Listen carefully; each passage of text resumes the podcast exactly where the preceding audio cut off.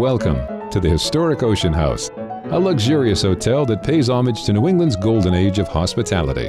With timeless elegance and renewed civility, this treasured resort is the setting for our special broadcast of the Ocean House Author Series. Each program features nationally best selling and award winning authors in a salon style conversation, hosted by Ocean House owner, actress, and best selling author Deborah Goodrich Royce. You'll hear fascinating conversations with exceptional authors like Chloe Melas, Avery Carpenter, Patti Callahan Henry, Victoria Christopher Murray, Katie Couric, and more. WCRI is pleased to partner with the Ocean House to present this ongoing series, which brings you the best and the brightest of the literary world. Now, let's take you to the Ocean House. We are so delighted to have all of you here today for the Ocean House Author Series. I am thrilled to welcome Chloe Melas and Deborah Goodrich Royce to discuss Luck of the Draw, a memoir written by Chloe's grandfather, Frank Murphy. Chloe Melas is an entertainment reporter for CNN, covering all things entertainment in Hollywood for the network across platforms. In addition to her breaking news coverage of the entertainment industry, Melas has done extensive reporting for the Me Too era, reporting exclusively on sexual harassment and misconduct allegations on high profile figures, including Kevin Spacey, Harvey Weinstein, and Morgan Freeman. Before joining CNN, Melas spent nearly seven years at Hollywood Life, where she was a senior entertainment reporter. She launched the site in 2009 with Bonnie Fuller. In 2013, Chloe became one of the co hosts of VH1's hit morning show, The Gossip Table, and prior to Hollywood Life, she was a news assistant for CNN. Melas is a graduate of Auburn University, where she majored in radio, TV, and film. She grew up in both Dallas, Texas, and Atlanta, Georgia, and currently resides in Manhattan. Deborah Goodrich Royce's thrillers examine puzzles of identity. Reef Road hit Publishers Weekly's bestseller list, Good Morning America's top 15 list, and was an Indie Next pick by the American Booksellers Association for January 2023. Ruby Falls won the Zibby Award for Best Plot Twist in 2021, and Finding Mrs. Ford was hailed by Forbes, Book Riot, and Good Morning America's Best of lists in 2019. She began as an actress on All My Children and in multiple films before transitioning to the role of story editor at Miramax Films, developing Emma and early versions of Chicago and A Wrinkle in Time.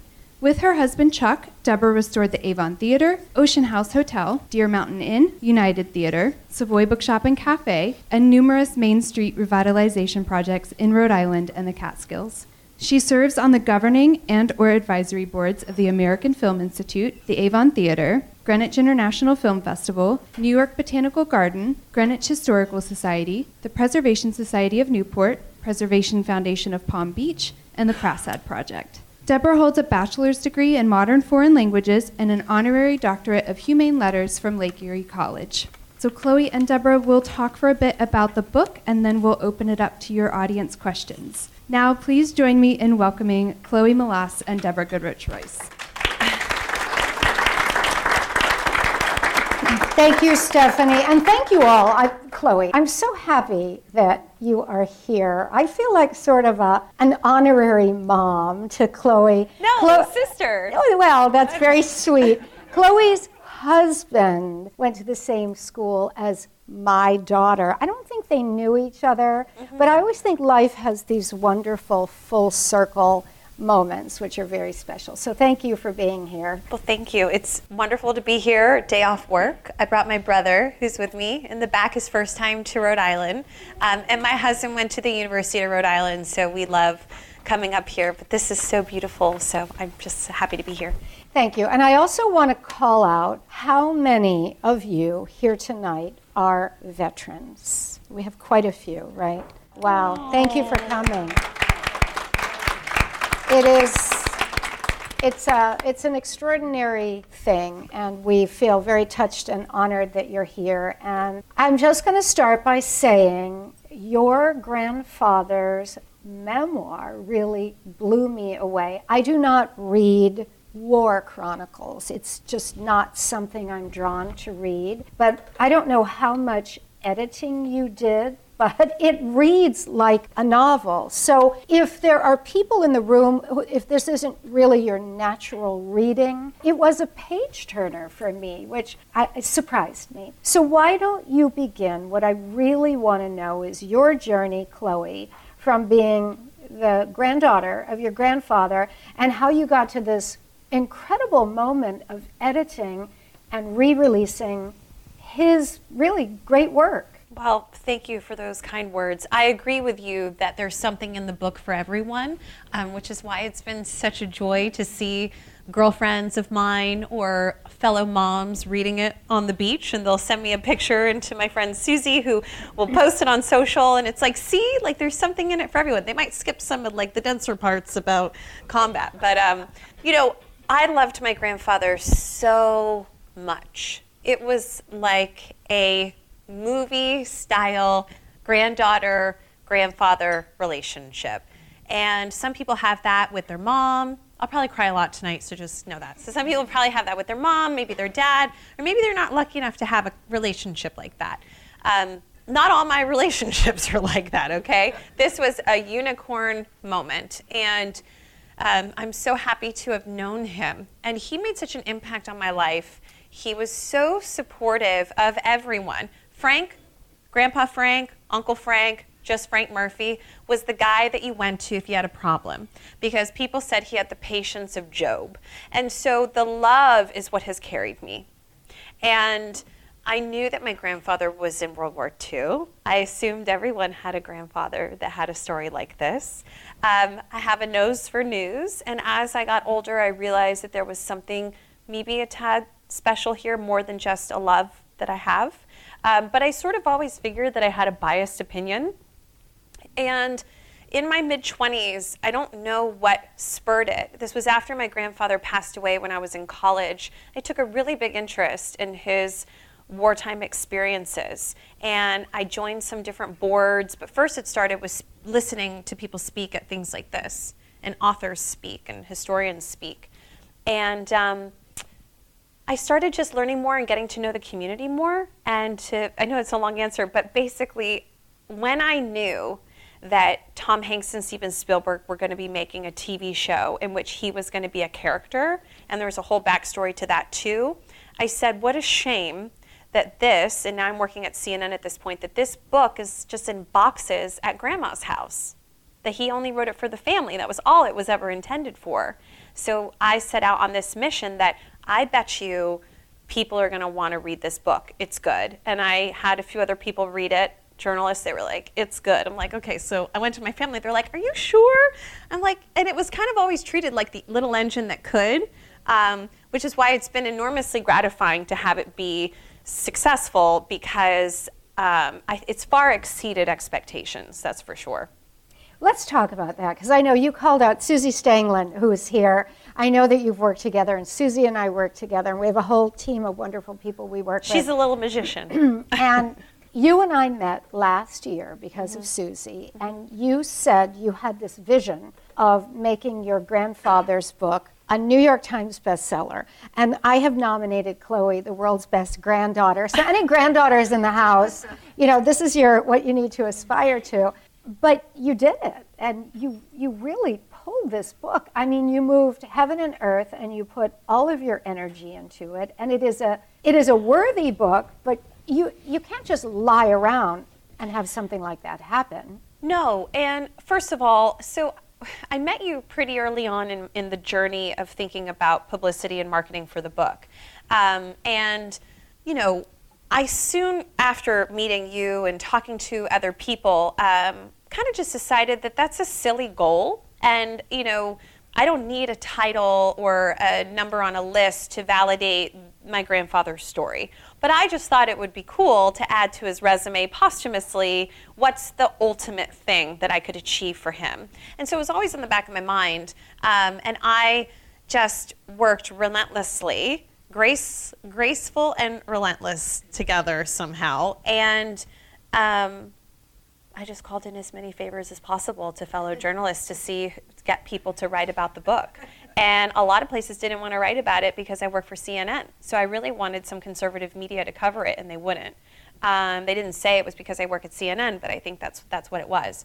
Um, and I just think I've recently been learning about emotional intelligence. So this might sound a little hokey, but there's something called the Hawkins scale of emotional intelligence, and there is a level that is about generosity, and most of us, I guess, live your life like um, with some very like negative feelings and you're like the, but if you can achieve certain levels of that and i think that this was just one of those moments where i just happened to like jump up a couple points for a brief i'm back down now but like jump up a couple points i'm really like low right now. But um, jump up a couple points and i think I, I did it for a pure from a pure place. Like we're not making money from the book. Um, we're giving it to two different world war ii organizations. This isn't a book i wrote. This was my grandfather and it came from a place of love. So I think that it resonated with people because I think everybody, I hope, I think a lot, I won't say everybody, but I think a lot of people have someone in their life that touched them, right? And it's, it's I think it's also about you never know whose story you might think that your story is not important and you don't have to go be in a war for your story to be important for someone. I think we've all lived through some crazy stuff over the past few years. I think everyone should write down. J.K. Rowling wrote Harry Potter on a na- napkins. But I think everybody should write down their story because you don't know a future grandchild or great grandchild that might be interested in it one day. Mm-hmm. You know? And there's a saying uh, that I've read about writing if you just write a little bit every day of what's going on, you are in fact writing history. Mm-hmm. It's just that little bit of what happened today. But let's talk about your grandfather. So he was a boy from Atlanta, mm-hmm. and t- and walk people a little bit through how he ended up where he was in World War II. Well, so my I'm half Greek, my on my dad's side. The other side is like straight Southern. You know, I have ancestors that were like in the Confederate Army, right? So I mean, like it goes deep, like Gone with the Wind, back, back, back in the day down there. And so, um, my grandfather grew up in Atlanta, and he grew up near Emory University and he actually ended up going to Emory University, and he grew up in a very Catholic family, one of three boys. Um, he was the middle child, and he had an older brother, Mike, and a younger brother, John, and he had a wonderful relationship with his parents. Um, and he was in, if we skip ahead, he was, well, he was kind of like the person that you would almost like want to hate because he was just like so perfect actually. And it's the truth. I'm not i'm not but he was captain of the football team class president you know played musical instruments but just like an all-around soft-spoken true southern gentleman. Uh, in college when pearl harbor happened he knew that he loved airplanes. He had taken a couple flying lessons uh, down at candler field uh, which is now where hartsfield airport is and he knew he wanted to join the air force. So he went told his parents he dropped out of Emory and he enlisted, but his eyesight wasn't good enough, so he became a navigator. And they said, We know you want to be an officer, you're smart, we need navigators. And so he, he studied and went around the country, you'll read about it, to a bunch of different places for training for the next two years before he went to Thorpe Abbotts in England. And for the younger people in the room, you will see in the book being a navigator on a B17. You're, you, you didn't have a computer. It was not like tick, tick, tick, tick, tick. It was papers and huddled down. Yeah. It's just incredible to read. The, these guys were in essentially a tin can mm-hmm. in the air. I mean, it was freezing cold. Yeah. Uh, these weren't temper, temperature regulated planes. Really, really loud, especially in combat. Um, there's really like no place to lie down. I've been in a B 17. Um, and they're very cramped. And he was the one that he said looked kind of odd because he would carry a briefcase onto the B 17 and he had all of his tools and he would sit at the navigator's table. And yes, there is a lot riding on my grandfather's shoulders. And I think that he had the perfect temperament to be a navigator because you have to keep your calm. He's got to get these guys to where they've got to go through combat and get them back. And you are relying on the stars you are relying on the horizon, and at times you can't see it.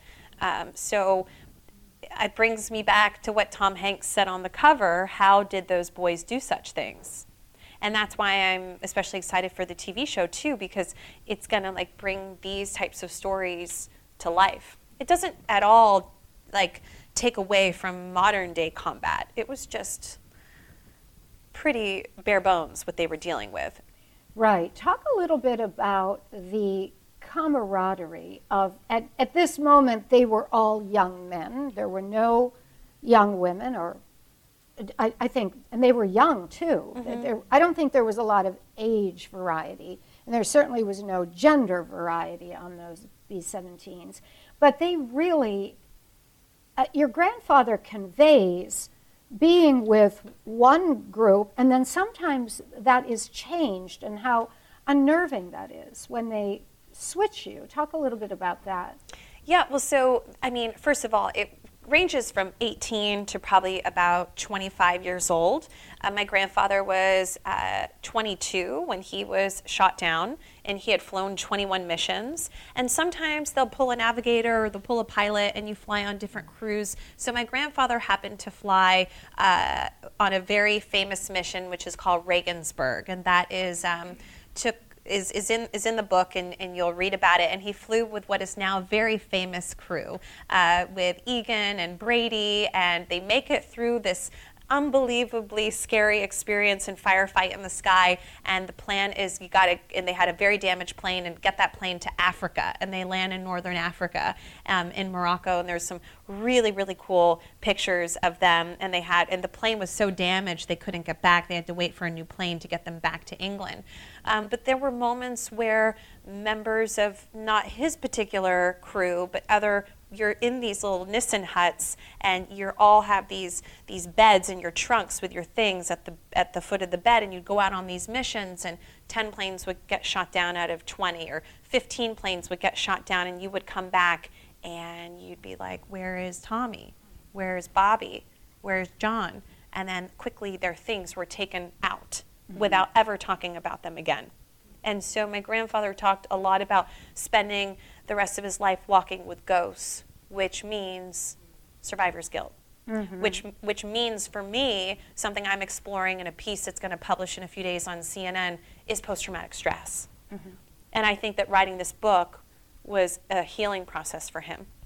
A lot of people, I just want to tell you, say to me, and it's been a criticism too, which I welcome, that he, he, he writes everyone's names and their rank and where they came from. And some of that can bog you down a little bit, but that's, that was him paying tribute to these men, giving them a moment to like write their names down and a moment of historical record right? And so he never intended for this book to be what it is now, and I'm glad that it is. He'd be so humbled and totally shocked that everyone is reading this book, right? Or that this people are reading the book outside of the, you know, 12 people in our family. Um, and so, but you know, you'll notice that, and and and also you read in the book that he, you know they were patriotic I was just talking about this with former governor of Texas, Rick Perry, the other day. We did a little event together, and he's a huge supporter of this. His dad was in the 8th Air Force with my grandfather. He then later joined the Air Force. And it wasn't so much as flying for America as it was flying for the man to your left and to your right. Mm-hmm. They kept getting in the plane every day because they wanted to be there for each other. And that's really emotional to me. I read uh, a, an analysis that really resonated for me of, of what post traumatic stress disorder is. And whoever was writing it, they described it as follows You're, you're in a situation where the person next to you will die for you.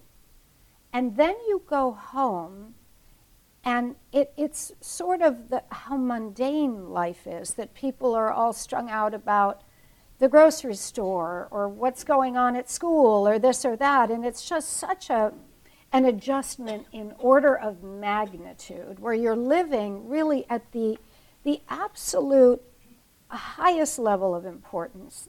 Survival. Will I live? Will I die? Mm-hmm. Will I save this person? Will that person save me?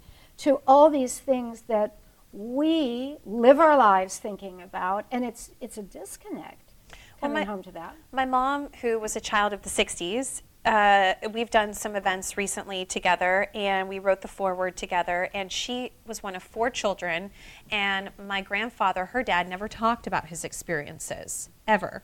And she looks back on his temperament, what he writes in the book, um, and she says he never got upset about bad grades, never got upset, never raised his voice. You know, I think that war for him specifically, put things into perspective. And for me, as a mom of two boys and as someone who can get easily rattled over the little things in life, this really does uh, give you focus as to what is important. And the countless millions of Americans that young boys that put their lives on the line. We'll take a short break and be back with the Ocean House Author Series here on WCRI.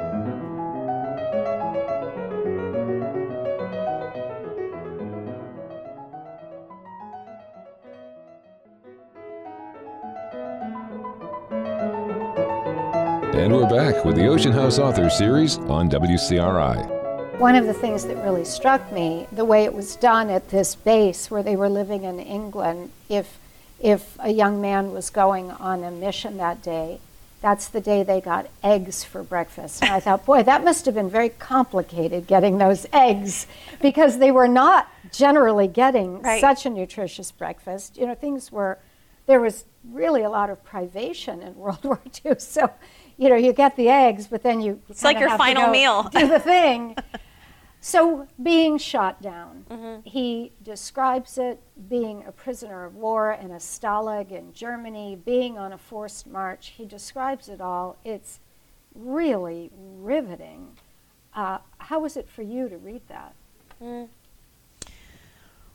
Well, you know, truth be told, it, it came, he self published it when I was in high school. I didn't read the book until my 20s. This was, I didn't really feel the need to read the book because I, I had like lived the stories, right? Um, I went to go visit Thorpe Abbotts, the Air Force Base, before he died. I happened to be studying abroad in London. Um, but it all came together for me when I read it at about 25 years old, which is around the time that I got to know Don Miller, who wrote Masters of the Air. I listened to him speak at something like this at the Atlanta History Center. He is a very famous historian, and he had interviewed my grandfather for his book. And so, um, you know, this is post almost 10 years since my grandfather had died. And I've read it obviously multiple times since then and I find something new every single time. And I just, there's so much I wish I could ask him now. And that's the thing we don't do. Uh, Mark Twain, there's a wonderful quotation that I'm going to badly paraphrase. It goes something like, when I was 15, my father was the stupidest man I'd ever met. By the time I was 25, I was amazed to see how much he'd learned. and of course, it's true. It's our perspective. And, and so he, but he did uh, talk about that march, being in the Stalag, and then, you know, as many of you know, there, as the Russians were closing in, really from the Eastern Front, and, and the Americans and the Allies were closing in from the Western Front, many of these uh, officers in these prisons would take these people on these forced marches trying to get away your grandfather was one of those people. Yes, so my grandfather was in a prison camp called Stalag Luft 3. And so when he was shot down on his 21st mission, you only have to fly 25 and then you can go home. So he was almost done. But the percentage of those that finished 25 missions was very, very small. Um, and so my grandfather was shot down during Black Week um, which is because there were so many casualties and planes shot down, and two men on his crew died that day, which is something that I still am processing, and we could talk about that later if you want. Um, but he was in Luft 3 where the Great Escape happened. So he's there for quite a while, for over a year, and he too tunneled out, and that's another story too, but you can read it in the book, uh, or tried to tunnel, tunnel out. Um, so the Russians are advancing and the Germans are scared, and Hitler says, get them out and march them to Moosburg. According to Don Miller and other people, this is not me saying it, it was the coldest winter um, in that part of the world and ever, supposedly, right? That sounds like a tall tale. Like, I caught a fish this big, but that's what they say. Um, and there was snow up to their knees. They grabbed their, quote, pitiful belongings, and, you know, uh, men had made sleds and they were marching for several days, very little food. Men were passing out all around them from the cold. They were leaving their sleds. They were taking things off. They were dropping their telegrams because it was too much to carry, begging each other to continue, burning their telegrams, burning to, for fires, which is really sad, right? These things that they wanted to bring home. Um, it's amazing how much, though, did make it home. If you go to things like the World War II Museum in New Orleans, it's just amazing. Like the ledgers and the thing. You know, I always wonder, just side note, how they have photographs I'm like, who was there? Was there like a journalist there? They, these were pinhole cameras. They made their own cameras. And they bribed the guards to go and take the film and, and develop it. Right? I mean, it's just unbelievable. Um, it's, you know, it's not like how I thought. Oh, was there like a war correspondent like in there? um, and there were, um, but not really. Um, and so they, they are on a boxcar. Um, they somewhat know about the extermination camps, but not really, right? They're not too far from Auschwitz. Um, and my grandfather traded shoes. Uh, he had these leather shoes, obviously soaking wet. He couldn't feel his feet from his knees down. They were walking through towns that they had bombed and they were throwing rocks at them, the Germans, right? Um, and, you know, they were in the boxcar for like over 24 hours, and the Germans, they didn't want to open the, they were going to the bathroom all around each other, crowded in there. But I mean, when you compare it to things like the Holocaust, obviously, like they were doing far, far better. You know, I'm not trying to compare the two at all. Um, and then they make it to Stalag 7A. It was built for 10,000 prisoners, and there were 100,000 prisoners there. So they had, he had lice, dysentery. Imagine what it smelled like. Um, if you thought the food was bad at Stalag Luft 3, it was about to get much worse. Um, I think I said lice. He had lost like 60 pounds. He think he weighed like 120 pounds when he got out. Um, and he was a big guy. If, well, not super tall, but if, you know, let's just say that grandpa never missed a meal after the war, okay? and now I know why. Grandma used to get mad at him for eating peanut butter with a spoon late at night, and he would leave it perfect so that the peanut butter was like all around the edges so grandma didn't know. And then grandma would go down there and she'd be like, Frank? um, so I don't blame him now. Um, and yeah, it was it was it was it was a really tough situation. Um, they're lucky that they were alive because at one point Hitler talked about uh, exterminating all of the uh, POWs that they had, and they were actually convinced by officers not to. There's a striking moment when it is Patton, right, mm-hmm. who takes a look at your grandfather and the men with him, and he says something. Yeah. Go ahead. What does he say? he says, we're going to kill the i'm going to kill these sons of bitches for this. Yeah. and it was something that my grandfather that was like one of the stories that he would tell over my chicken fingers and shirley temples growing up. And i always thought that was so funny because he never cursed. So he would like say this and i'd be like well, what who's patton and what's he saying? And i had several cousins and one in particular that was very interested in the military. He went on to be to enlist in the military. He went to Virginia Military Institute, and so I happened to spend my weekends sleeping over at grandma and grandpa's house with Ben, and Ben asked all the questions, and I got to listen. So I got to listen oh. to these stories. So that's how I got to learn a lot more. So grandpa was ready to talk when I came along. So he didn't talk to his four kids about it. Um, it was around when he was getting close to retirement that he learned that veterans were meeting in different veterans groups around the country. And his particular group, the 100th Bomb Group, they were meeting and he started going. And so he started meeting other veterans and they were like, I thought you were dead. And they were like, I thought you were dead. And so he started going to these. And then my mother started writing children's books as, a, as like a hobby. And she gave him for one of his birthdays how to write your life story, like a book. And so that's kind of how that happened. And it gave him something really meaningful to do for almost 10 years to write this book in uh, retirement.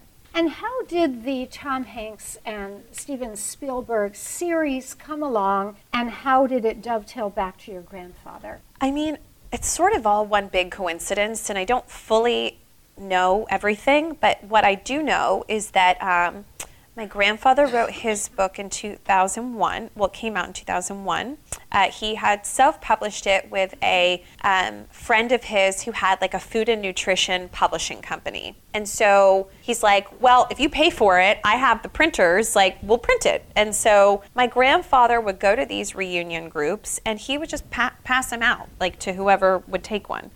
Um, maybe at most there was like a couple hundred in circulation now some of them are actually sold on like eBay now, like the original ones. And we know that Tom Hanks's production company got a hold of my grandfather's book because someone called him one day from the company and said something to him that they were maybe doing an episode for like the History Channel or something. And I've talked to them about this, and we still don't know how all that happened. So that's in one bucket. 2006 or 7 comes along. My grandfather passes away, and Don Miller, that historian I keep mentioning, he wrote Masters of the Air, becomes a New York Times bestseller, and Tom Hanks and Steven Spielberg, they option the book, which means that like they pay him to turn it into a movie or a TV show. But that was 2007, and now it's 2023. So even Hanks and Spielberg, it, it's it's hard, right? And so I would go to these reunion groups, and I just started hearing that there was going to be a TV show. And so I'm a journalist, and I ask questions, and so I quickly figured out kind of what was going on. And I interviewed Hanks and I interviewed Spielberg for different projects, and I would always find a way to wiggle in my grandfather's story at the very end. And um, I actually gave them copies of my grandfather's original book. Um, but it turns out that the head writer had already gotten his hands on my grandfather's book. And we were sitting next to each other at an event, and he pulls out the book and he showed me it was full of post it notes and highlights and notes. And I started to cry. And then at some point, someone said, You know, he's a character. I'm like, No, I didn't know. And so, uh, that was really wonderful. But I would be happy for this even if he wasn't. Um, but that's why I went to Tom Hanks and asked him if he would consider giving a quote for the cover. And I'm really grateful that he that he did. So my grandfather is a supporting character played by an actor named Jonas Moore.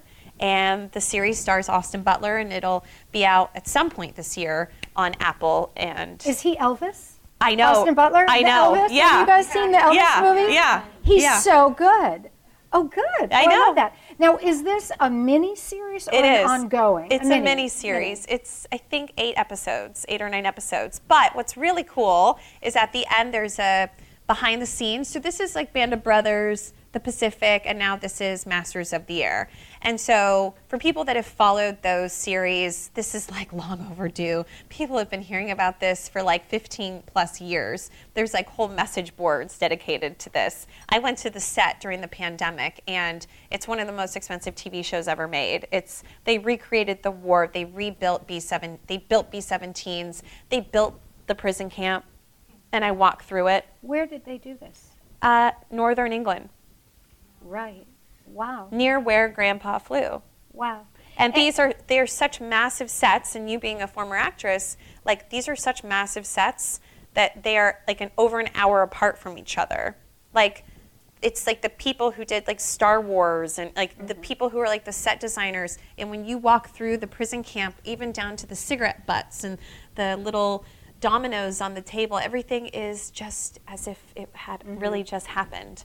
Fake snow on the ground made of like paper. It's just the coolest, coolest thing. But the very last episode is the behind the scenes of the families, and they interviewed my grandmother. Susie was there, my grandmother, who's 93 uh, and still with us, me and my mom. So we talk about grandpa on this. It's incredible. And in the weird full circle, uh, I'm looking to see if my my fellow father-in-law.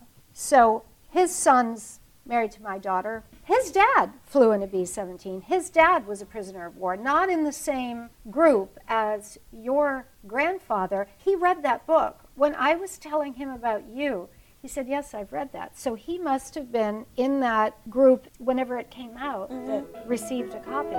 We'll take a short break and be back with the Ocean House Author Series here on WCRI.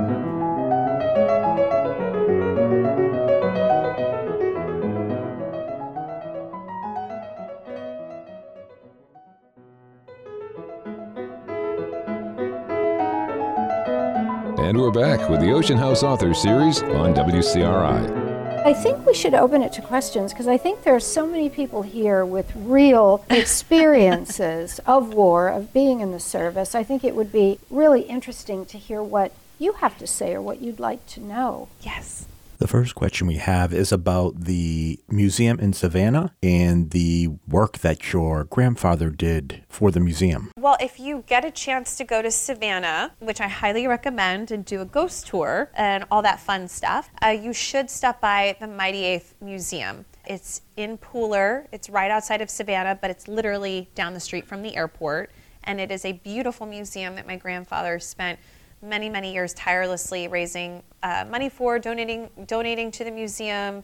Um, they have B7, a B-17 and airplanes and a hangar and really incredible stuff. So a lot of the things from the book are actually even on display there. So it's um, when you go to the World War II Museum in New Orleans, I was just there. It's great, but it's a total overview of World War II. There isn't something specific to um, like the 8th or the 100th, which is sort of like the most famous group now called the Bloody Hundredth is the nickname of my grandfather's um, bomb group. A second part of that question is she heard that when your grandfather crashed down, he didn't have any of his identification on him. Yeah, he didn't have his dog tags on him. So they thought that he was a spy. So he could have been killed that day, which is really scary. I wish I could ask him why he didn't put them on. I mean, I know he forgot, but that's another thing that I want to talk to him would like to talk to him. Well, we will, you know, later one day. I'll talk to him again. But um, he didn't have them on, and I wish I had the dog tags. And some real sweet friends of mine in the 100th, they have replicated his A2 jacket for me and the dog tags. So that's really, really sweet. He also convinced the farmer's family on the field where he crashed down to hide him? Well, they so when he landed in the German farmer's field, they were they were actually having like a Sunday lunch and they were like, What is happening? And then they saw Grandpa and tangled up in his parachute, his leg, ankle sprained, bloody because he had shrapnel in his shoulder and they bandaged him up, took him inside, but then they had to turn him over to the German police. And as he was riding in the Jeep with the German police, he passed another Jeep with some of the men from his crew. And then they all went together and then they were interrogated. And you still have the shoe, the wooden shoe. I have, yes, I, sh- I, I should have said that. So I have one of, I have the only shoe, because we don't know what happened to the other, that he wore during that march from one prison camp to the other, the march to Moosburg in the snow and it sits in my office. It's like a little Dutch clog. Yeah. Know, one of those carved wooden shoes. Entirely yeah, it's wood. unbelievable that he wore that. Incredibly uncomfortable, yeah. but I guess better, the lesser of two evils. Right. But everything else is in museums because I don't believe that one person should have those things. Um, you know, there's dynamic, complicated dynamics in all families, and I just don't think that any one person should have it like closed off in a closet. I do reserve the right for now to hold that one shoe, but I won't I won't have it forever. The next question is about the Americans who came in to fly during the day because the English Air Force was so decimated that the Americans would do the day missions and the English would do the night missions, which also caused a lot of American pilot lives to be lost because they were flying during the day. So you're right. So that is something that's really important here, and I'm sure it'll be depicted in the show is that um, my grandfather came along at a time where, uh, you know, higher ups in the military decided that they should be doing these bombing raids during the day. So it's in broad daylight. So you're like a sitting duck waiting to get shot down. And these are heavy, heavy B 17 bombers, right? These are not fighter jets that they're flying. And they had no escorts uh, until later in the war. So you are going in there in a heavy, slow, airplane and you're getting picked off by the Luftwaffe. And my grandfather occasionally would get on the gun, and in uh, the day that they were shot down, he goes back and he writes about putting taking his oxygen off because they were oxygen up there, and he went back to get extra bullets and bring them back to the front. And actually, I am working on trying to get him the Distinguished Flying Cross for that because everyone who flew on Regensburg, General LeMay wrote an entire report called the Lay Report, and in it they say that everyone who flew on that mission should have gotten a Distinguished Flying Cross. That's my next mission. Uh, when I have a minute, I'm going to try to. Is she not a good that. granddaughter? Come on. I mean, it's just. So, one of the things that really struck me, uh, your grandfather details, I mean, the title of the book, first of all, Luck of the Draw. I, I, he really is very clear that it's not like somebody does it right and somebody does it wrong, and that one lives and that one dies. He's very clear that that's not what happens. But he- talks about there is a, a different order of luck depending on where you end up in the formation of airplanes. Well, there's um, the pur- Purple Heart Corner. Right. That's where you're flying down low. Um, and he flew down there sometimes. His plane was called, they also had like funny names for their airplanes too. Yes. His was called Bastard's Bungalow. Um, but the plane that he was shot down in, and he writes about it in the book too, it's the strangest name. And I can't even say it right. All, all Argo. I, even in the book, he's like, it baffled us the name of the plane we, we, we don't know. Um, but the nose are it's so interesting. So it's like all these different people from all these different backgrounds with all these different skill sets came together and that's why these prison camps were these like orderly orderly little cities right where everybody had their their role to do. And there was a lot of order and they had learned it from the british right to take all of your red cross um, rations and they rationed out the food. The, some people were um, cooking, or you were washing the clothes, or you were um, looking out while your fellow man was digging. And there was an entire like construction, architectural, engineering team behind that. There were people who my grandfather played in the band. There was a prisoner of war band, um, and they put on concerts. They built a theater. They would I mean, uh, it's crazy. And I went to the Air Force Academy recently, and I was just looking at like they had programs, like Christmas programs, and they, you know, they were doing the best they could to bring happiness. They didn't know when the war would end, how they would ever get out. Um, so there were those moments in Stalag Luft 3, but Stalag 7A, it was like all hell broke loose there. Um, in terms of, like I said, 10,000 prisoners, it was built for 100,000. Um, but I mean, I just think it's so neat. Like they had like a like a newspaper that they would write. They would tell you the weather forecast and things like that on like the. So they um, had a lot of control. So you might be wondering like, well, why would the Germans like allow them to do this? But the German guards that were there were either like at a, of a certain age, not fit for combat, um, injured themselves. They got paid less like very little. They had worse food than the prisoners, so they were pretty easily manipulated.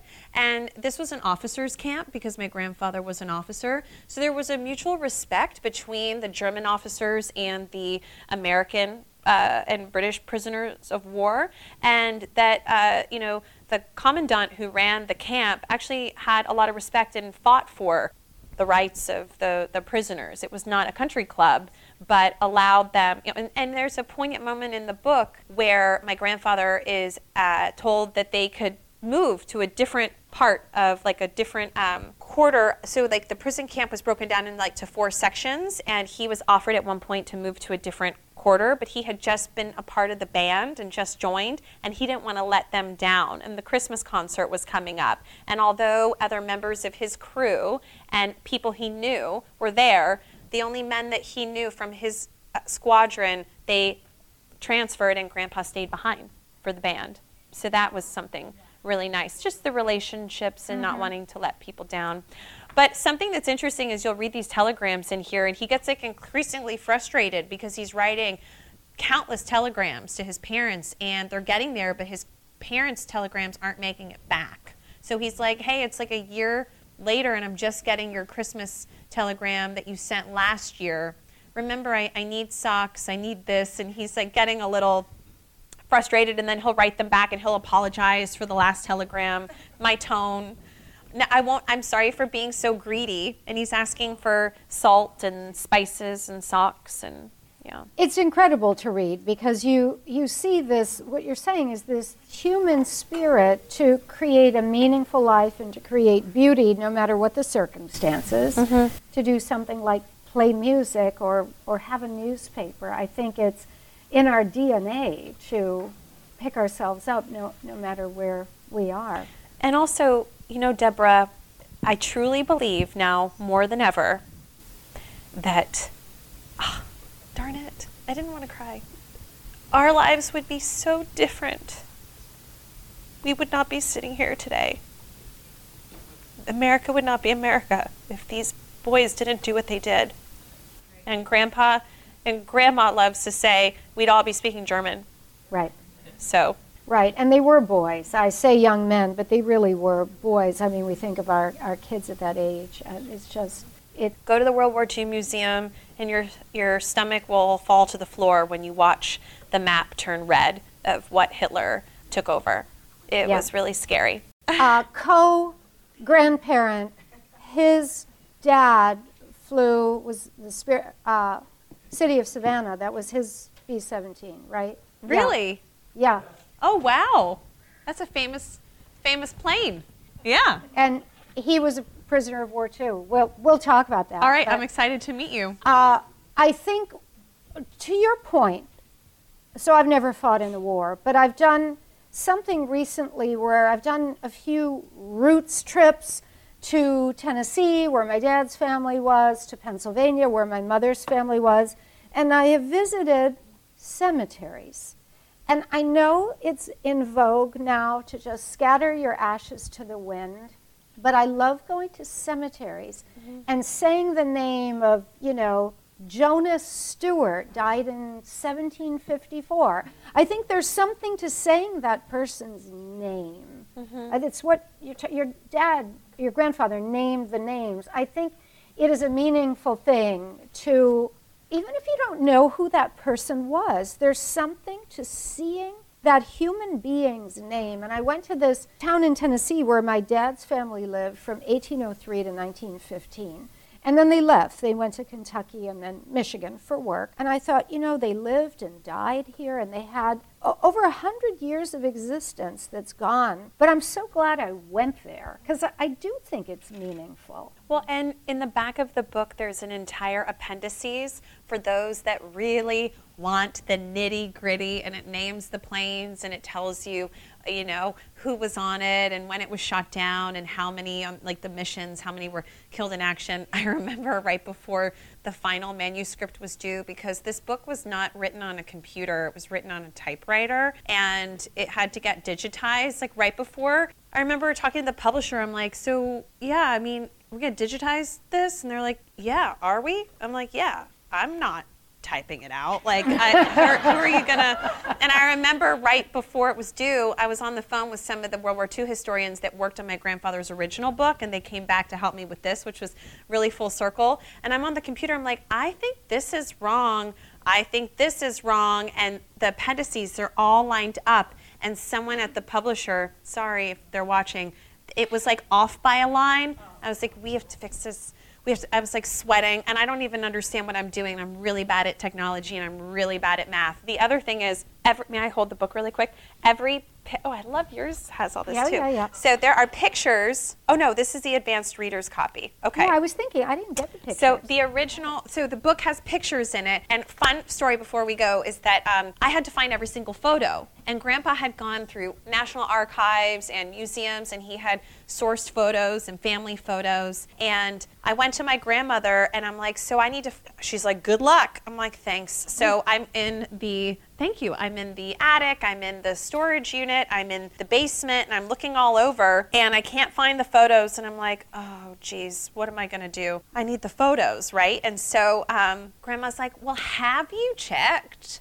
The guest room and i'm like why? She's like i think and she's now in a wheelchair. She's like well i think there's a box and i go in the guest room and there's a big white box that says luck of the draw photos and that's where my grandfather had That's left it. were. he had left it there. Like nothing's ever been touched right? So like things are just left for 20 years and that's been sitting there i guess for like 20 years. I'm like could someone have told me to check that first? And they were all there. And then she wouldn't let me leave the house with them. I'm like but now that i found them i have to get on a plane with them and i have to and everyone you know, thought i was going to lose them all so i didn't if you have not gone to any of the cemeteries in Normandy, we've also there's some in Belgium. The thing the thing that's so extraordinary that they convey with the geometry of these headstones, they line up this way, they line up this way, they line up this way, and you have a sense of infinity. It just doesn't end. It's, it's, I don't know who thought to do that, but mm-hmm. it's extraordinary. Well, thank you all. This was very special. Thank you, Chloe. Thank you. Thank you